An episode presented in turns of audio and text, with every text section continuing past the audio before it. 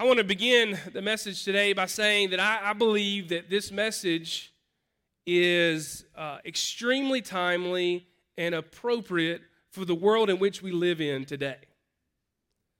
If there's one thing as a society uh, that we need to learn how to do, is that we need to learn how to treat people right.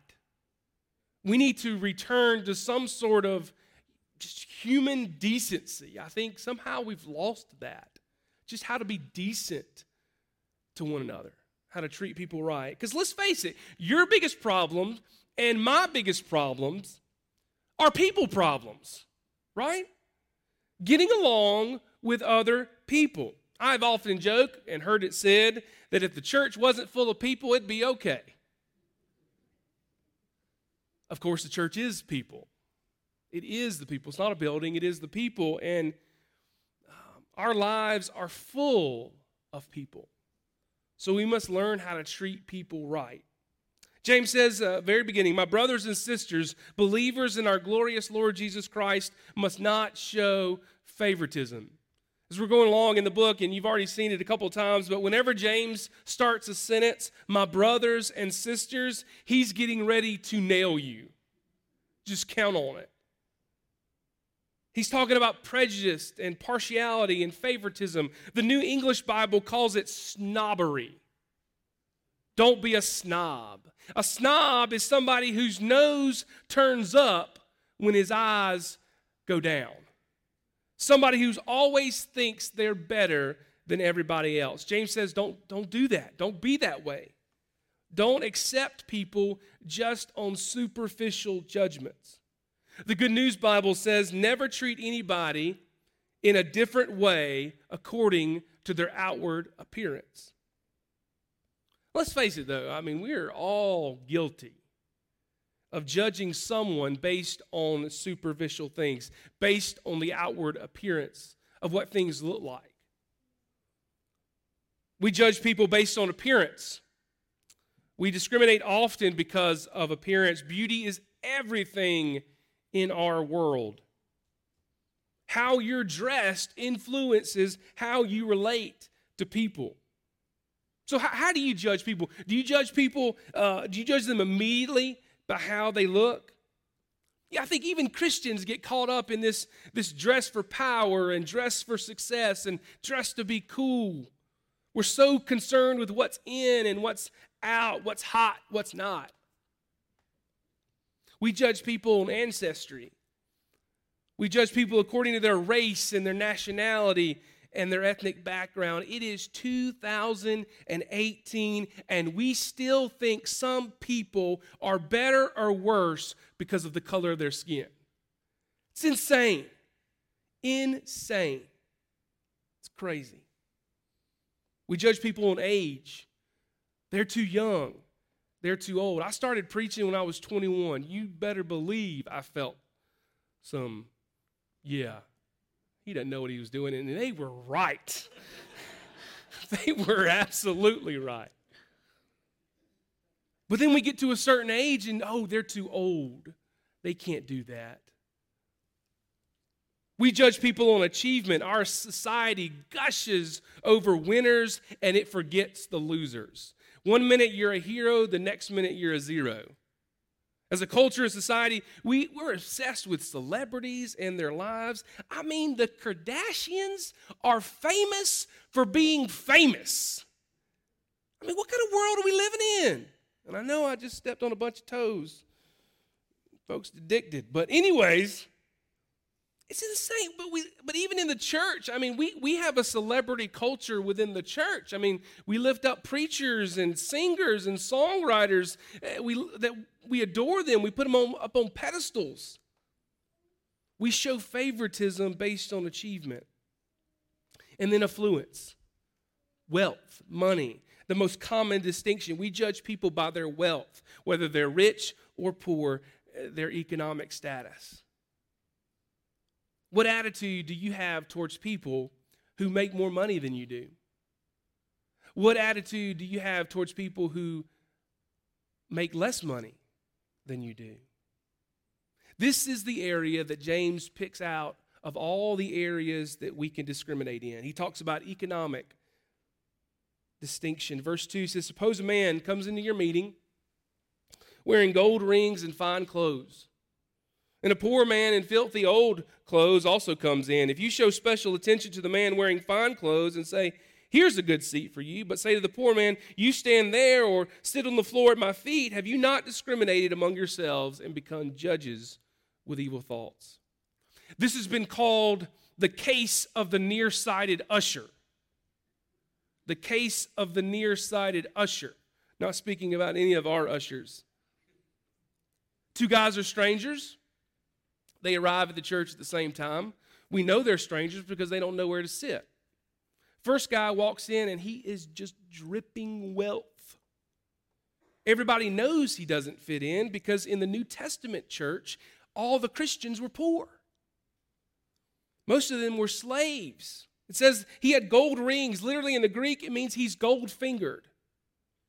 In New Testament times, you could rent rings to prove how wealthy you were. They would cut jewels and, and sew them on your, uh, on your clothes. Real, real, just real gaudy. And see, James doesn't criticize the guy for being wealthy, he criticizes the members of the church for being partial to him. He doesn't say there's anything wrong with having wealth. But then comes in the guy who's poverty stricken. He's destitute and he's shabby. He's got holes in his Levi's, and guess what? He didn't buy them that way. He doesn't have shoes on. He doesn't have any deodorant, so he's got bad BO and his hair is unkempt. He looks bad. The usher has, made, has to make a decision. Where will he seat him? The usher takes the, front, the, the rich guy to the front row and seats him and says, Take that nice place. We want everybody to know that you're here. We want to take care of every one of your needs. And then he says to the bum, You can stand over here in the corner or you can sit on the floor. In the scripture, the Greek literally says, Under my footstool. It's the ultimate put down. He treats him carelessly. So here, look, here's the problem with favoritism. First, the problem with favoritism is just it's just unchristian. Favoritism is unchristian. If you want to if you want to be like Jesus, you can't play favorites. We cannot play favorites. It says, "My brothers and sisters, believers in our glorious Lord Jesus Christ must not show favoritism. Christ followers must not show favoritism." Faith and favoritism are incompatible. We are a family. This word favoritism is used only 4 times in in the Bible. Every other time it's referring to God and it says God does not play favorites. Romans 2:11, God does not show favoritism. Jesus treated everyone with dignity and worth. God loves everybody. If there's one place in the world where there shouldn't be any kind of discrimination, it ought to be the church. There's discrimination everywhere else in the world not in the church. There ought to be one place, no matter who you are or what your background is, where you are welcome. And that place is the church. Another problem with favoritism is it's, it's unreasonable.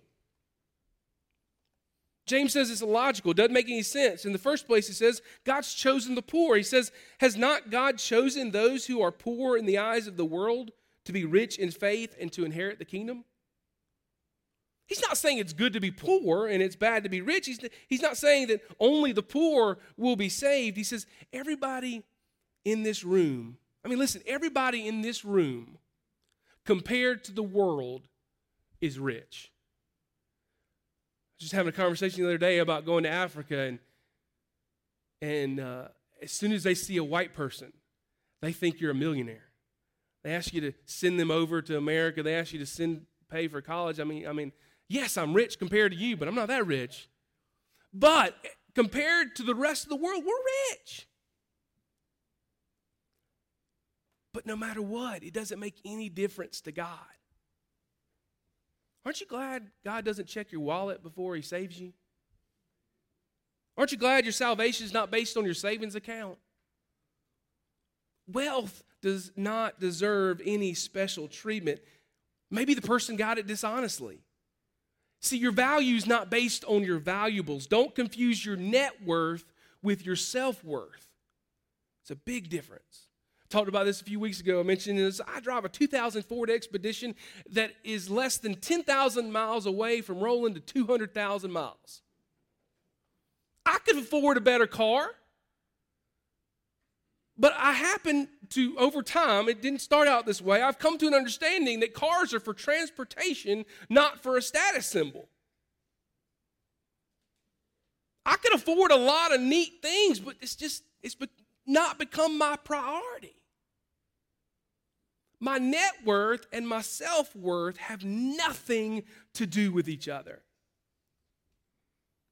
I do not get my strokes by impressing others, by wearing certain kinds of clothes or driving a certain kind of car. It's illogical, James says.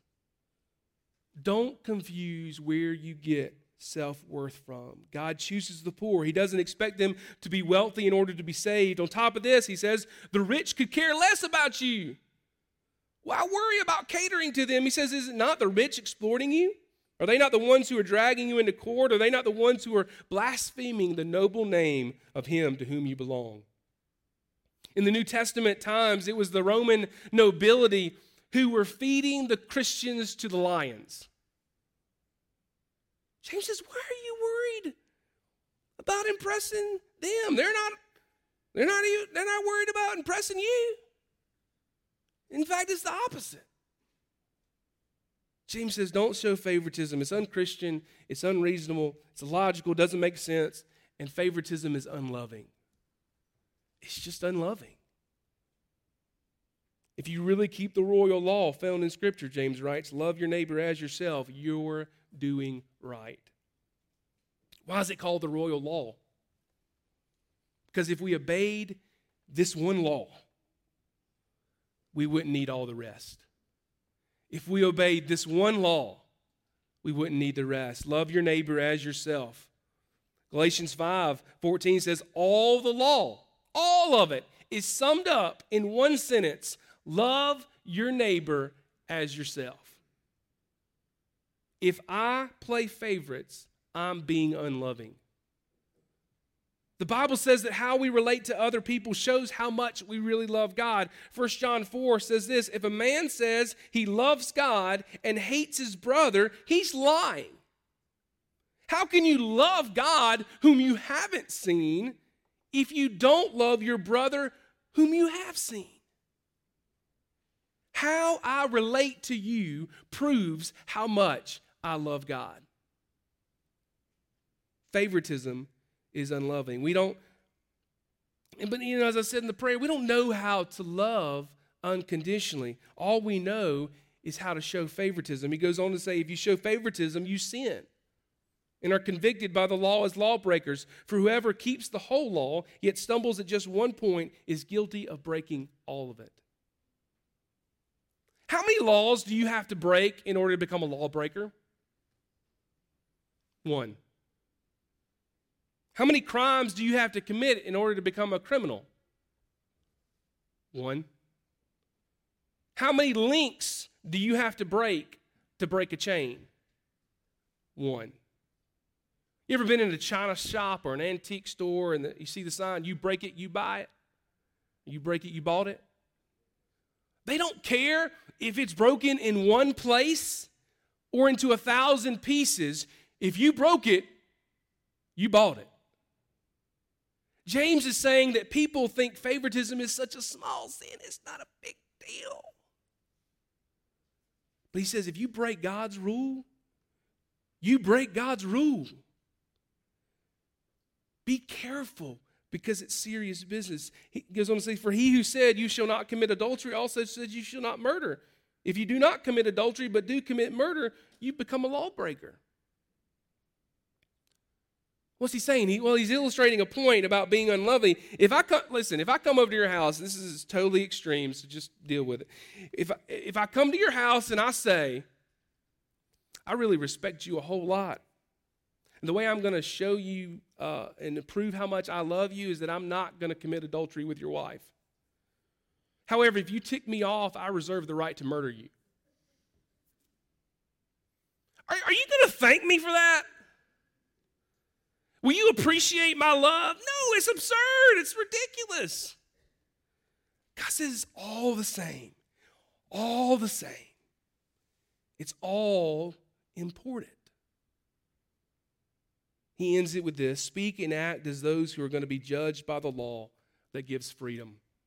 Because judgment without mercy will be shown to anyone who has not been merciful. Mercy triumphs over judgment. Love treats people with mercy. Love gives people what they need, not what they deserve. James is probably thinking about his half brother, went by the name of Jesus, who said in the Sermon on the Mount, Blessed are the merciful, for they shall obtain mercy. So that's the problem. It's unchristian. Favoritism is unchristian. It's unreasonable. It's unloving. So, how do we treat people? Here's the big reveal. You, you ready? Holding on? You love them. You love them. We love them. It's love that reaches people. You do not argue people into the kingdom of heaven, you love people into the kingdom of heaven. But how do we do that? Well, first of all, we accept everybody. Do you know why people have a hard time accepting others? Because we confuse acceptance with approval. There's a big difference between acceptance and approval. You can accept somebody without approving his or her lifestyle. They may be doing something totally contrary to the Word of God, but you can accept them as a person without approving of the sin that they're involved in. Romans 15 says, Accept one another just as Christ accepted you. That's a start, acceptance. I think one of the things that makes Metter United Methodist Church who we are is that we are accepting. I believe the church is a hospital for sinners, not a hotel for saints. If you're perfect, guess what? You don't belong here. This is a church where people are growing. It's a church for people who don't have it all together. We have every kind of background you can imagine in this church. It doesn't matter where you've been, it matters where you are now and if you want to know Jesus. If you want to grow, if you want to grow up more and more like Jesus every day, then guess what? You're welcome here. Acceptance is the key. You know, I think some people, maybe, maybe, maybe, some of you, are not going to like heaven because it's not exclusive enough. There are going to be some people there that you didn't think deserved to be there. But listen, if we can't learn to get along together here on earth, what makes us think we're going to get along in heaven? Accept everybody. We love people by appreciating everybody. This goes a little bit further than acceptance. Philippians 2 says, Do nothing from selfish ambition or vain conceit, but in humility consider others better than yourself. Each of you should not look to your own interest, but also the interest of others. Appreciate everybody. Find something that you can like, not just accept. And tell that person. You know, I mean, with some people, it's going to require a little creativity. may have to look a little harder than with others. Maybe you just need to value them for their uniqueness. You know, Baskin Robbins, 31 flavors. I mean, what if we were all vanilla? What a boring church it would be if we're all vanilla. Find something that you like and tell them. Appreciate everybody. Affirm everybody. Give everybody a lift where you can. Encourage them. First Thessalonians, encourage one another and build each other up. Listen, when people stumble, and they're going to stumble,